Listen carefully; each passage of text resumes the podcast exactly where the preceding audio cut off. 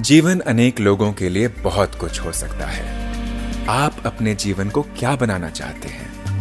इस exclusive Spotify podcast पर गुरुदेव के साथ जीवन जीने की कला की खोज करें।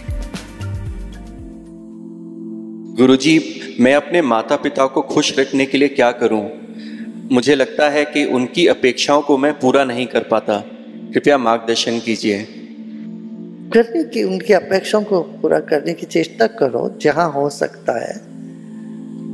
और बिल्कुल नहीं होता है तो फिर उनकी अपेक्षा वो बदल देंगे। और क्या? भाई, यूँ तो यूँ जाना चाहते, वो चाहते, तुम वहाँ जाओ और तुमसे यूँ होगा नहीं। तो क्या करेंगे? वो थोड़ी समय के बाद अपनी अपेक्षा बदल देंगे। ठीक है ना? पर मन में ग्लानी नहीं रखना। ग्लानी अपने आत्मग्लानी हो जाता है, फिर हमारे स्वभाव में कड़ुआपन आ जाती है फिर। आत्मग्लानी से क्या होता है? खड़ुआपन हमारे जीवन में आ जाता है। फिर हम बात बात करना बंद कर देते हैं, उस चीज़ को राग द्वेष को मन में ढोते रहते हैं ज़िंदगी भर। ठीक नहीं बने इसलिए हाँ।